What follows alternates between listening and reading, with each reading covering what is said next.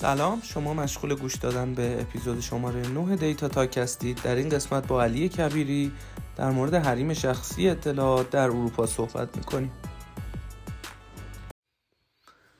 سلام امشب با علی کبیری داریم صحبت می‌کنیم. علی جان دوست خوب من هست ولی دوست داریم که معرفی از خودش بکنه که بقیه هم علی رو بشناسن. علی جان میشنویم. سلام من علی کبری هستم و هشت ساله که تمرکزم روی برنامه‌نویسی موبایل هستش. تایمای آزادم بعضی وقتا کارهای روباتیک انجام میدم یا با پایتون یا با دوستام کمک می‌کنم و مشکل های برنامه نویسیشون خیلی عمالی. علی آلمان زندگی می‌کنه و اگر در حین صحبت همون کلمه انگلیسی به کار برد احتمالا ناخداگاهه خب علی در مورد حریم شخصی دیجیتال می‌خواستم ازت سوال بپرسم که به نظر تو و تعریف شخصی تو از حریم شخصی دیجیتال چیه؟ برای من حریم شخصی دیجیتال داشتن کنترل روی اطلاعاتیه که به شخص من به, به, به شخص من به آیدی من متصل میشه خب حالا این حریم شخصی دیجیتال نسبت به آدما یا نسبت به کمپانی ها هم هست. یعنی search history که احتمالا واسه تو شخصیه. مهمه که من نبینمش یا اون کمپانی که در واقع مالک دیتات مالک که نمیشه گفت میزبان دیتاته هم از نظرت مهمه. درسته. بحث دیدن یا ندیدنش شاید سوال شاید دیدن یا ندیدنش سوال خوبیه. شاید بیشتر من نمی‌تونم جلوی این رو بگیرم که کسی نبینتش چون که بالاخره می‌دونیم خودمون که اطلاعاتی که ما داریم ایجاد می‌کنیم مثلا هر search history یا هر عکسی که می‌گیریم یا هر آهنگی گوش میدیم این history همیشه به عنوان یه دیتا جمع میشه. خب این رو نمیشه جلوگیری کرد ازش چون که خیلی از شرکت های بزرگ امروزی بر پایه اینا هستن. مثلا فکر می‌کنم خوندم که گوگل 88 درصدش بر پای تبلیغاته و تبلیغات فقط معمولا تبلیغاتی که متصل میشه به افراد. برای همین فکر نمی کنم که جلوش رو بشه گرفت که کسی اینها رو جمع بکنه یا خیلی سخته ولی برای من این مهمه که من بدونم که اینها به چه صورتی داره جمع میشه و اینکه برای چه استفاده داره جمع میشه و چه شرکت هایی یا اشخاصی اینها رو می‌تونن ببینن. برای مثال خیلی وقتا اینجا توی اروپا وقتی که یه برنامه رو یا یه سایت رو ما باز می‌کنیم یا یه اپ موبایل رو دانلود می‌کنیم یکی از سوالای اولی که ازمون پرسیده میشه اینه که چطور اجازه میدیم که اطلاعاتمون جمع بشه؟ و معمولا سه تا option داریم. این سه تا option اولیشه که نمی‌تونیم deselect بکنیم. و این چیزهای میگن چیزهایی که mandatory ه یا واجبه که جمع آوری بشه. معمولا log error هاست و log مثلا click event های توی اپ چیزهایی که مربوط به خود اون شرکتی که داره اپ رو ارائه میده هستش. user log اش اطلاعات رو جمع بکنه که کیفیت دقیقا کیفیت اپش رو بهتر بکنه. بعد معمولا اون دوتا option دومش دل بخواهیه. یکیش این option هستش که اون اطلاعات که جمع میشه برای marketing استفاده بشه برای اینکه تبلیغات هدفمند به شما نشان داده بشه.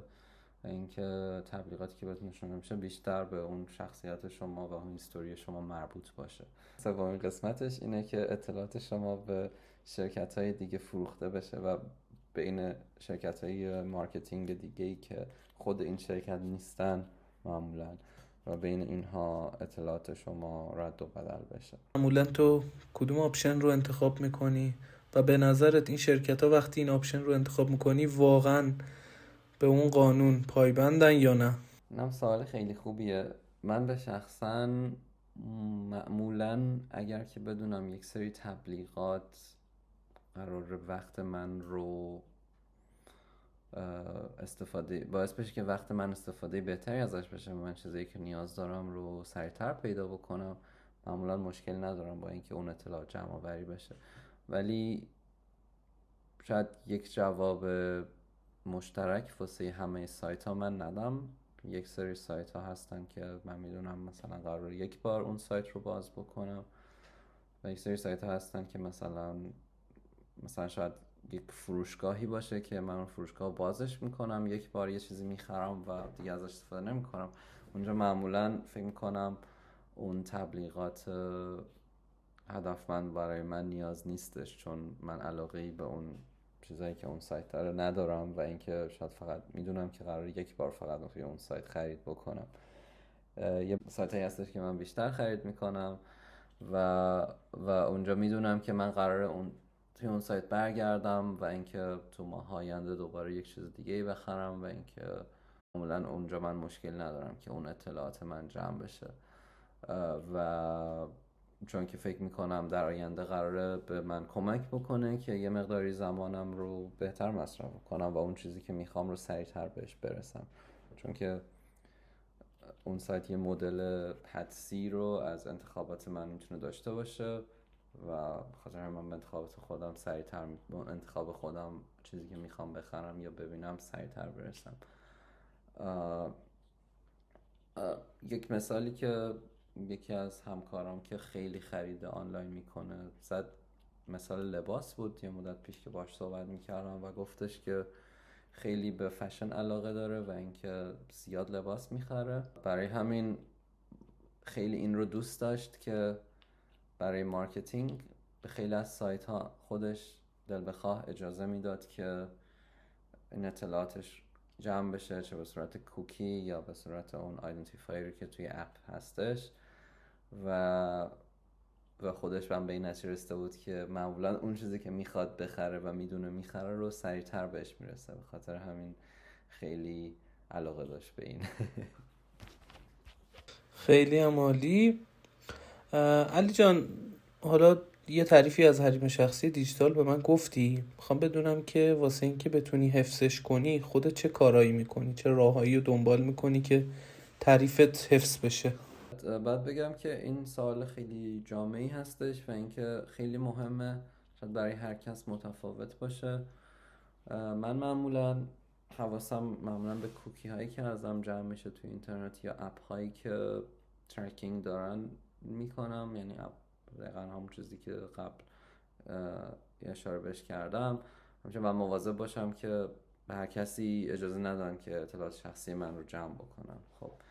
و دوم اینکه از نظر امنیتی همیشه خیلی ایده خوبیه که همیشه سعی بکنیم که مثلا پسوردهای یکسان تو سایت های مختلف نداشته باشیم. مخصوصا سایت های قدیمی که پسوردها رو اینکریپت نمی‌کردن. اینها خیلی هاشون هک شدن که بعد دوباره یه سری سایت هایی بود که دو سال گذشته معروف شده بود. Have I Been Pwned فکر می‌کنم اسمش بود که اونجا می‌تونستین ایمیل یا پسوردتون رو سرچ بکنین و ببینین پسورد pwned شده یا هکرها این جا share کردن یا نه.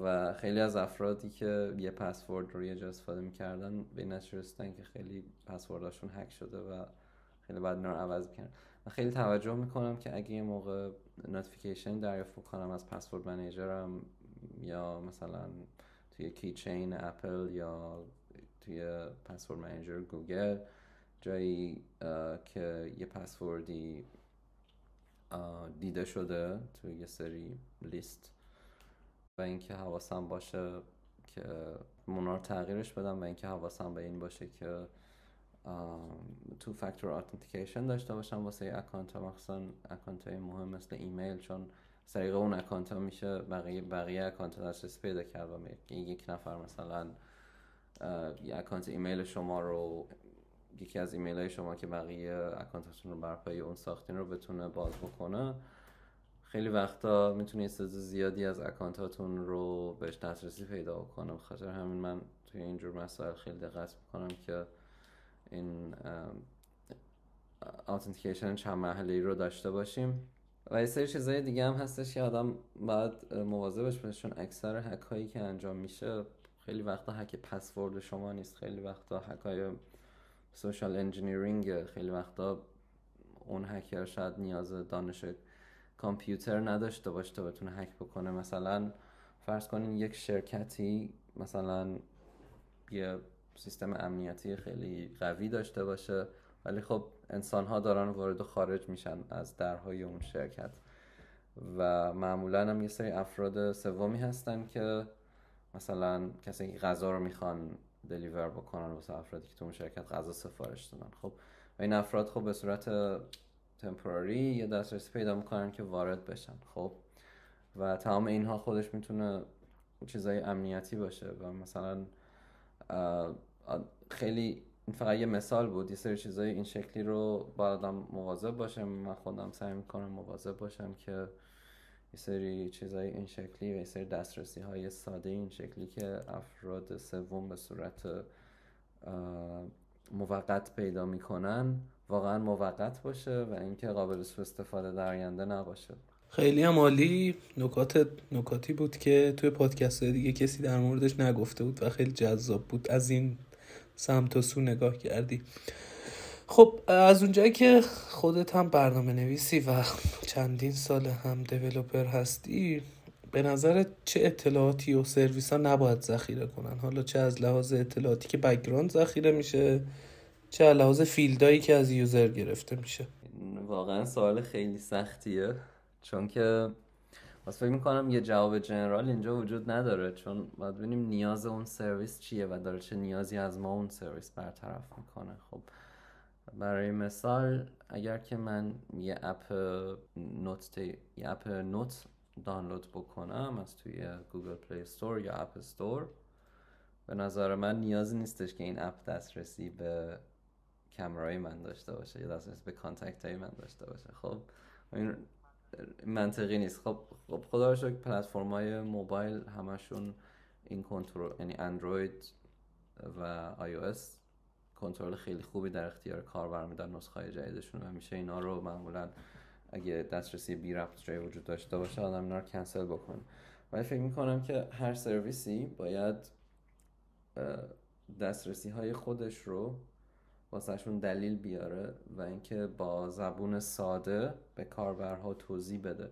خیلی وقتا وقتی واسه یه سرویس ثبت نام می‌کنیم یه داستان 20 صفحه‌ای به ما نشون میدن به عنوان قوانینشون و اتفاقای خوشحال کننده و ناراحت کننده ای توی اون داستان ممکنه بیفته. و اینکه آره اگه وقتشو دارین حتما اون رو بخونین. حالا مثل یه رمان شاید بمونه واسه بعضیا. احتمالا هیچکن نمی‌خونه. دقیقا. و اینکه خب خوندنش سخته و واقعا خیلی از افراد اون رو ایگنور می‌کنن و نمی‌خونن. خاطر همین به نظرم خیلی بهتره که این سرویس ها قبل اینکه وارد مسائل قسمت های سخت و پیچیده قانونیشون بشه اول با یک سری خط ساده توضیح بدن و بگن که این دسترسی هر کدومشون برای چیه. یه چیز خوبی که پلتفرم های موبایل نسبت به وب داره برای مثال همین قسمته چون که گوگل پلی استور و اپل اپ استور به سازنده های برنامه ها به اپ های موبایل. این اجازه رو نمیدن که همینطوری یک دسترسی به برنامهشون اضافه بکنن. و درست خود کاربر کنترل ریون دسترسی ها داره ولی حتی اضافه کردنش بعد با دلیل باشه و خیلی یه سری دسترسی هست که عنوان دسترسی معمولیه. مثلا دسترسی به اینترنت دسترسی معمولیه. خیلی آدم به عنوان به خاطرش سوال نمیشه. ولی مثلا دسترسی دوربین اگه یه اپ داشته باشه یا دسترسی به مخاطبا اگه داشته باشه اون شرکت تولید کننده یا فرد تولید کننده باید به گوگل یا اپل توضیح بده که برای چی اون دسترسی داره انجامش. خب این یه چیزی که خود شرکت ها یه بزرگ مثل گوگل و اپل این قدم که برداشتن که این محیط ها رو آسون تر بکنن برای کاربرا و امن ترش بکنن. چون که از دلیلی که ما مثلا از app ها استفاده می‌کنیم به خاطر اینکه آسون ترن نسبت به وب خاطر اینکه برامون آشنا هستن. و به نظر من این کاری که شرکت های بزرگ به این شکل انجام میدن کار خیلی خوبیه و اینکه کار واسه افراد و مخصوصا واسه اکثر کاربرای تنبل مثل همه ما این رو یه جورایی دارن رگولیتش می‌کنن. یک اطلاع... سری اطلاعاتی که به نظر من سرویس ها نیازی به ذخیره کردنشون ندارن. اگه مثلا بخوایم طبقه بندی بکنیم اطلاعات رو مثلا عکس پاسپورت یا کارت شناسایی خیلی کارت شناسایی حساس مثل پاسپورت که آدم باش خیلی کار می‌تونه بکنه. حتی مثلا account فیسبوکش رو آدم می‌تونه باش unlock بکنه. حتی اگه پس حتی پسوردش یادش رفته باشه و اینجور چیزا.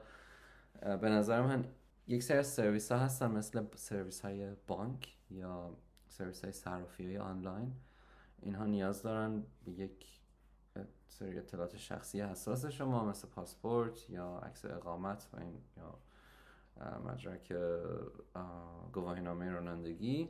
و به نظر من این نیاز نیستش که بلند مدت ذخیره بشه. به نظر من اونها می‌تونن اطلاعاتی که نیاز دارن که در واقع اسم شما و آدرس شما هست فکر کنم چیزایی که کافیه واسه اونها. فقط به صورت موقت باید چک بشه و بعدش پاک بشه. فکر می‌کنم اینجا توی آلمان خیلی به این قضیه توجه میشه. حتی اگه ساختا زیر ساختای زیر ساختای سری شرکت ها قدیمی باشه ولی روی این مسئله خیلی حساس هستن چون که از نظر قانونی توی آلمان بهش خیلی توجه میشه. خاطر همین. ولی ولی فکر می‌کنم که خوبه که تو خیلی شاید بقیه کشورها شاید خیلی توجه نمیشه. مثلا یه مدت پیش یکی از پادکست هایی که داشتم گوش میدم یکی از آدمای حرفه ای امنیتی این بودش که توی ایران ظاهرا یک جا یک سایتی باید کارت ملیشون رو آپلود می‌کردن و اون سایت میگفتش که بعد از 6 ماه ما اینا رو پاک می‌کنیم. ولی بعد از 6 ماه چک کردن دیدن اونا پاک نشده. این لینکش رو از خودش ذخیره کرده بودن و دیدن که پاک نشده. به خاطر همین یک سری مسائل اینجوری به نظر من نباید اتفاق بیفته و اینجور اطلاعات شخصی باید جدی گرفته بشه و اینکه آدم اینکه بعد حتی اگه آدم زیر ساختش نداره حداقل اون کسی که اون سایت رو داره راد می‌کنه اینا رو دستی از روی سرورش پاک بکنه. خیلی هم عالی. آره واقعا نیازه که این مسائل رایت بشه و اطلاعات شخصی ما حفظ بشه.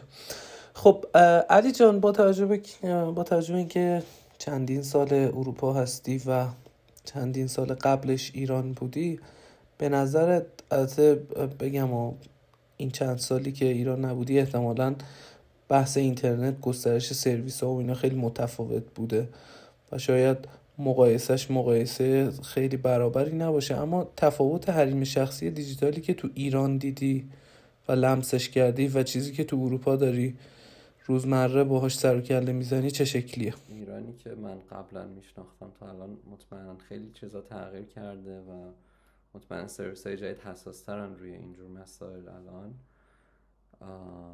ولی خب مرکز اروپا و کشورهای اتحادیه اروپا سری قوانین خیلی سختری دارن نسبت به بقیه کشور و حتی آمریکا.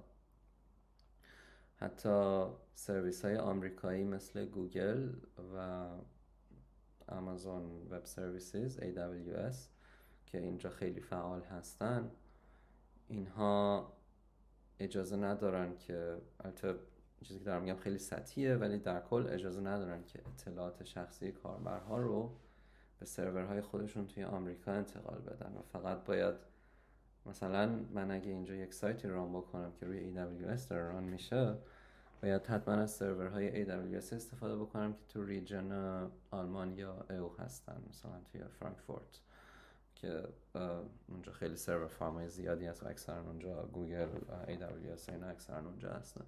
و و اینکه این اطلاعات نباید از EU از اتحادیه اروپا خارج بشه.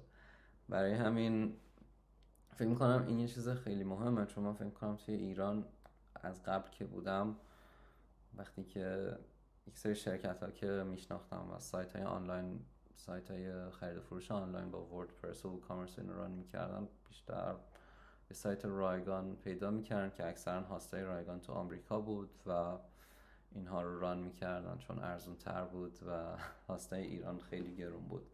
خاطر همین یادم که به این شکل مثلا که هیچ وقت این حساسیت وجود نداشت که اطلاعات من از ایران داره خارج میشه بی دلیل یا نه و اینکه حالا چه اتفاقی داره واسش میفته این فکر می‌کنم یه تفاوت بزرگ بود و یه تفاوت بزرگی دوباره اروپا داره با بقیه کشورها که در واقع این چیزی که گفتم یه قسمتی ازش GDPR یا که این از, از وقتی که از وقتی که enforce شد برای همه business های آنلاین من هر سایتی رو که باز می‌کردیم یه صفحه consent میدیم برای GDPR که اکثر سایت ها باید این رو رایت می‌کردن و, و باید این رو رعایت می‌کردن. در غیر صورت فعالیت اون سایت جوری غیرقانونی می‌شد بعد از یه تاریخ خاصی. اتفاقی که اینجا افتاد این بودش که شرکت هایی که با قوانین آشنایی داشتن اومدن یک سری پکیج هایی رو ارائه کردن واسه شرکت های کوچیک که با قوانین آشنایی خیلی نداشتن و گفت بهشون می‌گفتن که مثلا این پکیج رو از ما بخرین و ما اون قضیه کارای متنای قانونیتون رو انجام میدیم و اینکه بهتون میگیم که سایتتون رو چه کارایی باید انجام بدین که GDPR compliance باشه یا اینکه الان هستش یا نیستش.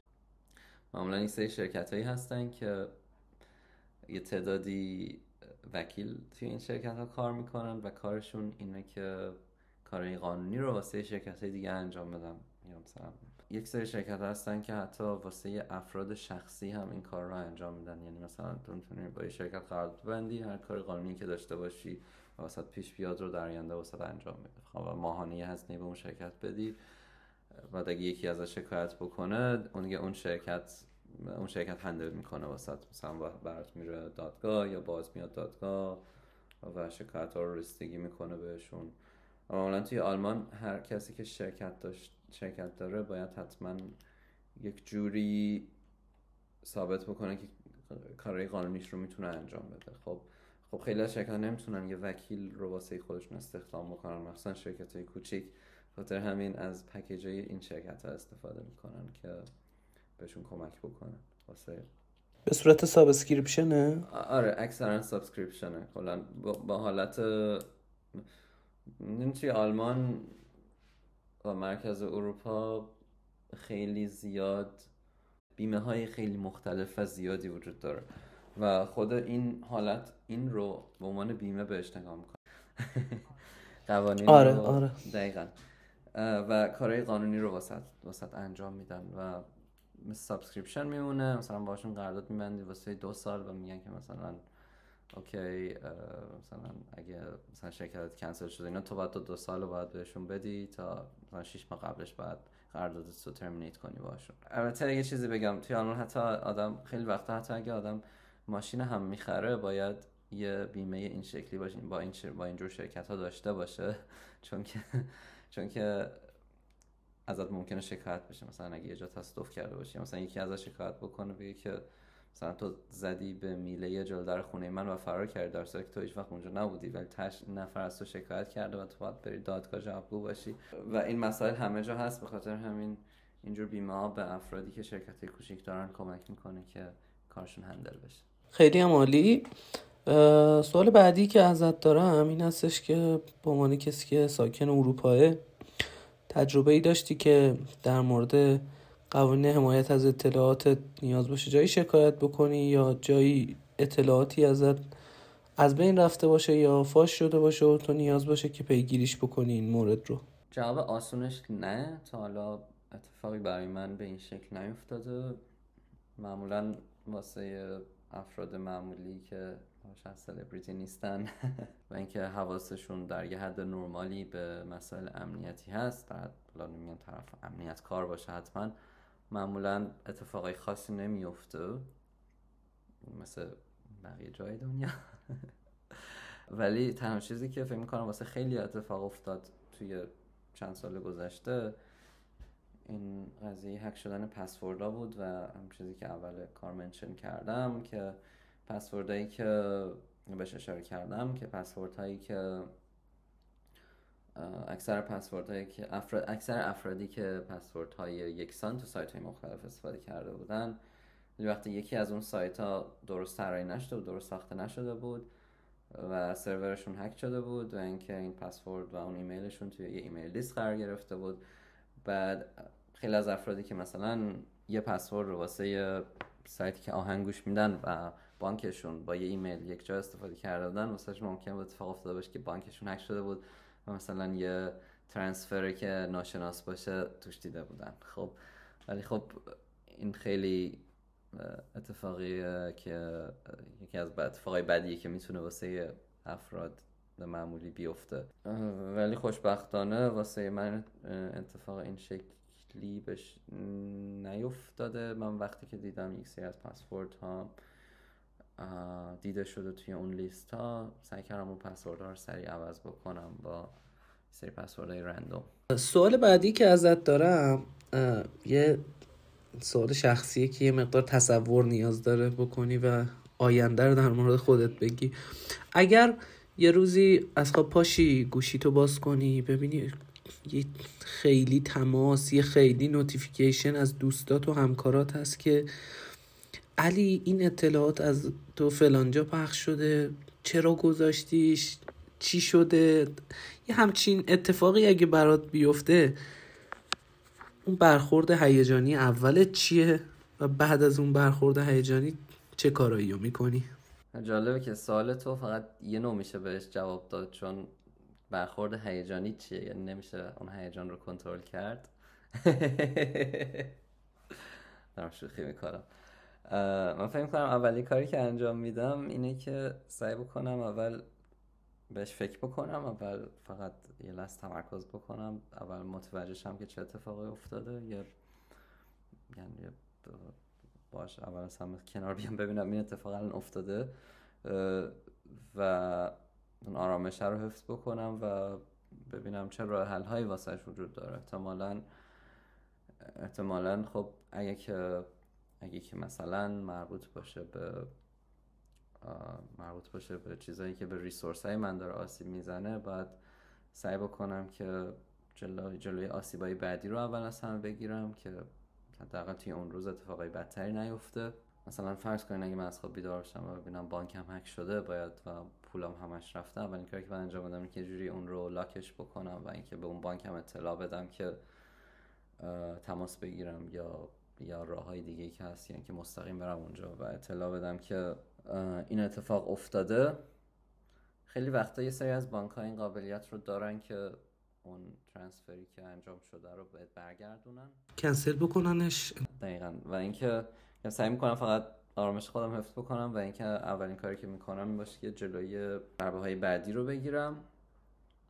اتفاقای بعدی که اون ساید افکتاشو بگیری دقیقا. و بعد آروم آروم شاید یه لیستی درست بکنم از اتفاقایی که افتاده و, و یه راه حلی پیدا یه راه حل کوتاه مدت و بلند مدت واسش در نظر بگیرم که چطوری حلشون بکنم و مشکلاتی که وجود اومده. خیلی عمالی. خیلی منطقی با قضیه رفتار کردی. معمولا جوابایی که گرفتم از مهمون قبلی این بودش که احتمالا یه شوک بزرگ بهشون دست میده و حالا یه کارایی که سر نزده هست ازشون رخ میده. خب علی جان مرسی از پاسخهای کاملی که تا الان داشتی و خیلی دوستانه و گرم به سوالای من داری جواب میدی. به عنوان برنامه نویس به نظر یک شخصی که برنامه نویسه حالا جدا از تخصصی که داره front-end کار می‌کنه back-end کار می‌کنه برنامه نویس موبایل یا هر حوزه دیگه ای که هست blockchain developer و و و و. به نظر چقدر نیازه که برنامه نویسا دانش امنیت داشته باشن؟ به نظرم دانش امنیت در حدی واسه همه افراد لازمه و برنامه نویسا با توجه به اینکه توی چه حوزه‌ای دارن کار می‌کنن می‌تونه دانش امنیتشون معمولا بیشتر از یه فرد معمولی از ایدئال باشه. ولی مثلا اگه یک نفر داره مثلا روی بکند کار می‌کنه یا داره به سیستم های آتنتیکیشن کار می‌کنه اونجا آدم باید خب خیلی حواسش باشه.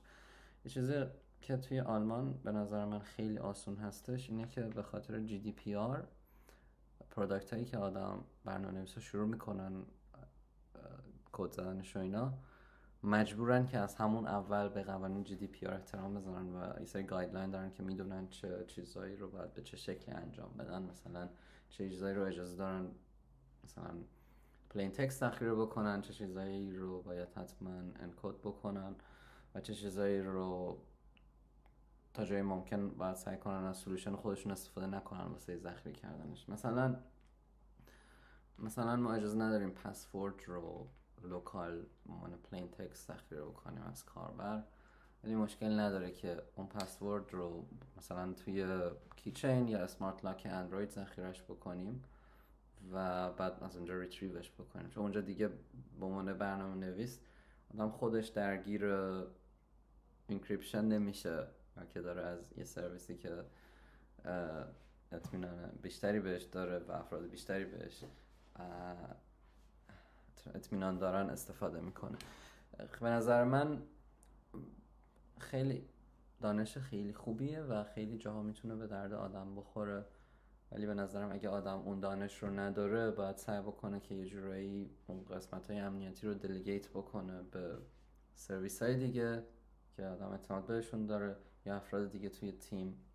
من شخصا به عنوان برنامه‌نویس سعی می‌کنم که همیشه قسمت های authentication رو بهش خیلی اهمیت بدم و اینکه سعی می‌کنم هیچ وقت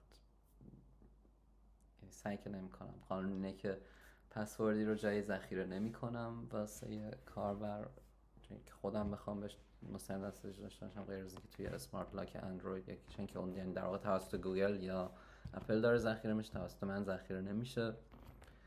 و اینکه یک سری اطلاعات هستن که باید hash بشن. مسئله دیگه که هست اینه که همیشه کاربر رو وقتی که ما داریم با front-end کار می‌کنیم چه وب چه app موبایل همیشه کاربر رو بهش اطلاع بدیم که چه اطلاعاتی داره ازش جمع میشه و کدوماش وصل میشه به ID ش به اون شخصیتش یا به اون advertisement ID ش.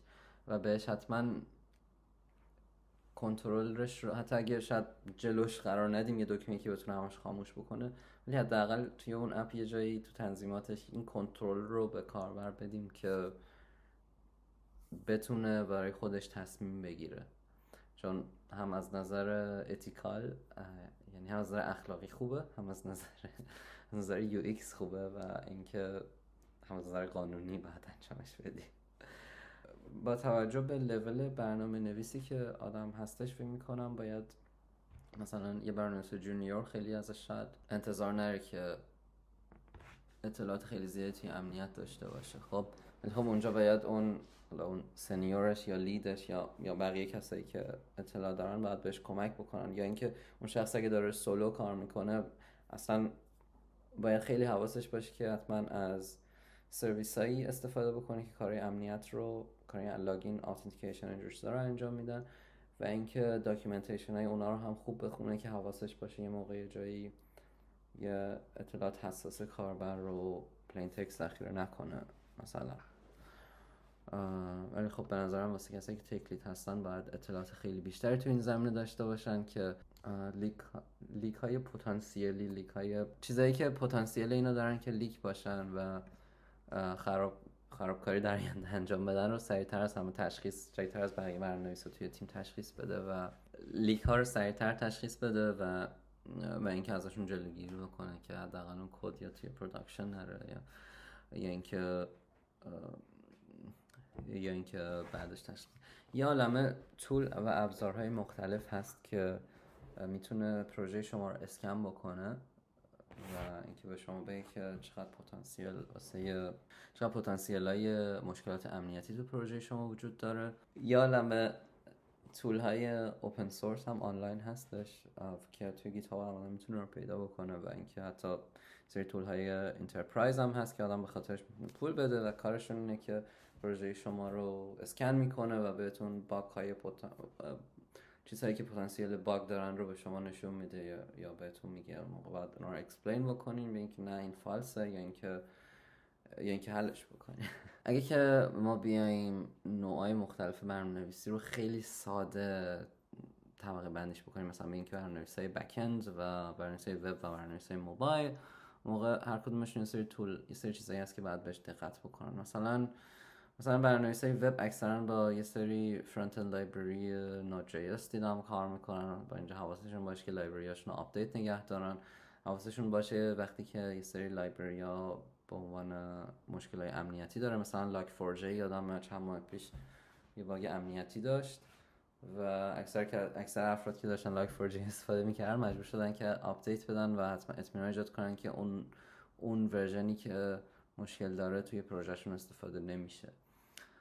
توی برنامه‌نویسی موبایل باید آدم حتما حواسش مثلا برای مثال خیلی ساده دارم میگم باشه که مثلا کدش obfuscate شده باشه و کدش قابل decompile شدن در مورد برنامه‌نویسی backend من اطلاعات زیادی ندارم ولی اونجا هم این سری tool هایی هستش. با توجه به اینکه چه زبان برنامه‌نویسی آدم استفاده می‌کنه یا هم tool های مختلف هست. مثلا اگه SonarCloud استفاده می‌کنین واسه کنترل کیفیت کدتون سری جایی که کدتون به عنوان بوی کد code smell اینا رو بهتون نشون میده یا مثلا به عنوان security پتانسیل security warning بهتون نشون میده یه سری warning بهتون نشون میده اخطار میده میگه مثلا اینجا این کدای کمی ظاهرش می‌تونه تغییر بکنه. و بهتون بعضی وقتا حتی لینک و یه سری دلیل واسهتون میاره و حتی یه سری لینک هم بهتون میده در مورد اون article هایی که نوشته شده در مورد اون bug هایی که پتانسیلش رو داره که کدتون رو خراب بکنه. برای برنامه‌نویسی موبایل یه سری چیزایی که من خودم معمولا خیلی بهش دقت می‌کنم اینه که مثلا کدم حتما obfuscate باشه. اگه قرار نیست open source سری پروژه open source دارم اونا, اونا, اونا مهم نیست obfuscate باشن چون اونا open source رو Git هستن. ولی obfuscate کردن اونجا خوبی که دارین که معمولا کد آدم shrink میشه و اون فایلی که دانلود می‌کنن توی Google Play Store معمولا کمتره واسه اندروید. و اینکه خودش خیلی بعضی وقتا باعث میشه که کاربر راحت تر بتونن دانلود بکنن. اگه خب اگه کدتون open source نیست خب decompile کدتون همچنان میشه ولی واقعا خوانا نیست کد و اگه کسی واسه fun داره کدتون رو سعی می‌کنه هک بکنه و ببینه شما چی نوشتین معمولا ولش می‌کنه چون که واقعا کار سختیه کد obfuscate شده رو خوندش. decompile میشه چون اندروید decompile ش میشه کرد ولی خوانا نیستش چون اسم همه اسم عوض شده و همه اسم پارامترها کلاسا variable همه چی عوضه به خاطر همین خوانا نیستش. ولی خب اگه کسی واقعا بخواد اون کد رو reverse engineering روش انجام بده ببین شما چی کار کردین می‌تونه انجامش بده. ولی خب داشتنش خیلی بهتر از نداشتنش. دوباره واسه اندروید هم یه عالمه library هستش. هم که خیلی یه سریش هست که library مخصوص Kotlin و جاوا که کد شما رو اسکن می‌کنه repository شما رو اسکن می‌کنه بهتون یه سری recommendation میده یا مثلا خود SonarCloud این کار رو انجام میده به غیر از اون library که فقط مخصوص کاری امنیتی هن اینکه یه قانون خیلی ساده که وجود داره اینه که سعی کنین تو کدای موبایل library های third party و library هایی که official نیستن رو استفاده کمتر بکنین یا اصلا نکنین. اگه نیازی بهش نیست و اینکه library های خودتون رو همیشه آپدیت نگه داریم. ممنونم. از جواب کاملت خیلی بخش بندی شده. جوابم رو دادی. خب علی جان یه سوالی که خیلی می‌تونه بره سمت سوال فلسفی ولی سوالیه برای خودش. این هستش که با توجه به این همه دنیای اینترنت و موبایل و device و دیگه اطلاعاتی که از ما داره ذخیره میشه اطلاعات ده سال پیش نیست. الان اطلاعات سلامت ما روی ساعت ها داره ذخیره میشه. اطلاعات جاهایی که میریم غذاهایی که می‌خوریم. بله کاملا به نظر من منطقیه. چون که فکر می‌کنم یه حق واسه هر انسانی که دلش بخواد اون زندگیش رو به اون شکلی دلش می‌خواد منیج بکنه برای خودش. من توی آلمان یه سری افرادی رو می‌شناسم که به شدت روی حریم شخصیشون حساس هستن و اصلا دلشون نمی‌خواد اطلاعاتشون به این شکلی جمع وری بشه. حالا خیلی وقتا دلیل خاصی واسش نمیگن و اکثرا میگن که خودشون حس بهتری دارن و خب این حس بهتر این فکر می‌کنم واسه خیلی از افراد اینجا صدق می‌کنه. خاطر همین باید به نظر من افراد این اختیار و این کنترل رو برای خودشون داشته باشن که بتونن زندگی خودشون رو به اون شکل که می‌خوان مدیریت بکنن. ولی مطمئنا توی دنیای امروز خیلی سختره چون که اکثرا رشد شرکت های بزرگ بر پایه تبلیغات و جمعوری داده هایی که شاید به یک شخص به صورت مستقیم به اسم اون شخص متصل نباشه. ولی خیلی از این داده ها categorize میشه به عنوان یک نفر و شاید این نفر مربوط به یک شخص نباشه ولی مثلا یه advertisement ID داره. خب. یه جاهای خیلی از جاها به عنوان کارهای خوب ازش استفاده میشه ولی اگه گذشته رو نگاه بکنیم مستندایی که بوده در مورد انتخابات های گذشته مثلا سایت کمبریج آنالیتیکا و شرکت کمبریج آنالیتیکا و چیزای اینجوری می‌تونیم به این فکر بکنیم که خب اطلاعاتی که داره به این شکل جمع آوری میشه که داره علایق ما رو شناسایی می‌کنه شخصیت ما رو شناسایی می‌کنه می‌تونه هم به عنوان کارای است... به عنوان کاری استفاده بشه که برای ما ناخوشاینده. خب مثلا دستکاری کردن رای ها توی آمریکا مثلا. خب چیزای خوب هست. و چیزای ناخوشایند. بخاطر همین هر کسی با توجه به نیاز خودش باید بتونه این کنترل رو داشته باشه و اون شکلی که فکر می‌کنه به این مسئله این کنترل داشته باشه که بتونه این اجازه رو بده این اطلاعات جمع بشن یا نه. یک چیزی که هست اینه که در حال حاضر اتفاقایی که گذشته افتاد مثلا فیسبوک اسکاندالی که وجود داشت که کمبریج آنالیتیکا از یه سری اپ های فیسبوک ساخته بود بعد از اون طریق تونست اطلاعات خیلی زیادی جمع بکنه و اون اطلاعاتی که جمع کرد تونست علایق اشخاص رو تشخیص بده و بتونه مثلا یه سری چیزایی بر اساس علایق اشخاص یه سری کانتنت تولید بکنه بر اساس علایق اشخاص. ولی کانتنت کانتنت های سیاسی در این زمینه که بتونه انتخابات رو دستکاری بکنه. توی دادگاه عذرخواهی کرد و گفتش که من عذرخواهی می‌کنم به خاطر اینکه این اتفاق جلوی چشم ما انجام شد. و مواظب هستیم که کنترل بیشتری داشته باشیم رو پلتفرممون که در آینده این اتفاق انجام نشه. خب و الانم API فیسبوک و اون اپایی که روی فیسبوک میشه ساخته شد خیلی سختتر شده و یه عالم محدودیت. مثلا توییتر محدودیت API داره. مثلا همینطوری آدم نمی‌تونه API توییتر رو call بکنه اطلاعاتش رو جمع بکنه. خب API داره. مثلا اینستاگرام رو خیلی وقتا وقتی anonymous اینستاگرام رو باز می‌کنه یه سری از این مثلا یه سری چند تا پست می‌تونه فقط نگاه بکنه بعدش force می‌کنه که بعد login بکنی. و اگه مثلا بفهم تو ربات هستی و داری اینا رو همینطوری می‌خونی IP سری block میشه تو اینستاگرام و اون اکانت یا نمی‌تونی با اون IP درست دیگه اکانت بسازی. You'll need to unlock your iPhone first. کنم. Siri Siri خوشحال شد. مرسی که تا اینجا همراه من بودی. به عنوان صحبت پایانی اگه موضوعی رو برای جمع‌بندی انتخاب کردی در موردش صحبت کن. اگر نه برای ما یه چند تا از دوستات یا آدمایی که میشناسیشون رو به عنوان مهمان معرفی کن که من بتونم باشون ارتباط بگیرم و توی قسمت های بعدی باشون صحبت کنم. اگه به عنوان یه نفر با background خلاق دارین این پادکست رو گوش میدین مثل برنامه نویسا یا UX designer ها به نظر من هم توی کدتون هم توی design هاتون لطفا این رو در نظر بگیرین که به کاربر کنترل حریم شخصیش رو بدین.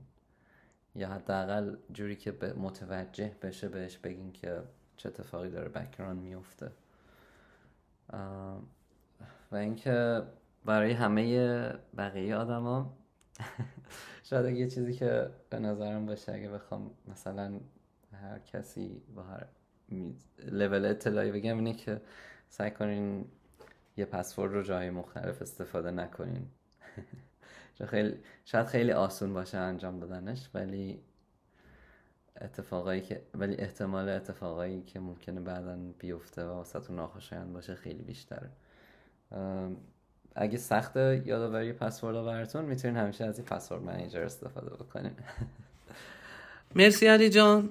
از اینکه وقت گذاشتی و این گفتگو رو داشتیم. امیدوارم که شب خوبی داشته باشی و دوستایی که صدای من و شما رو گوش می‌کنن لذت برده باشن و وقتشون رو به بهترین شکل ممکن گذرونده باشن.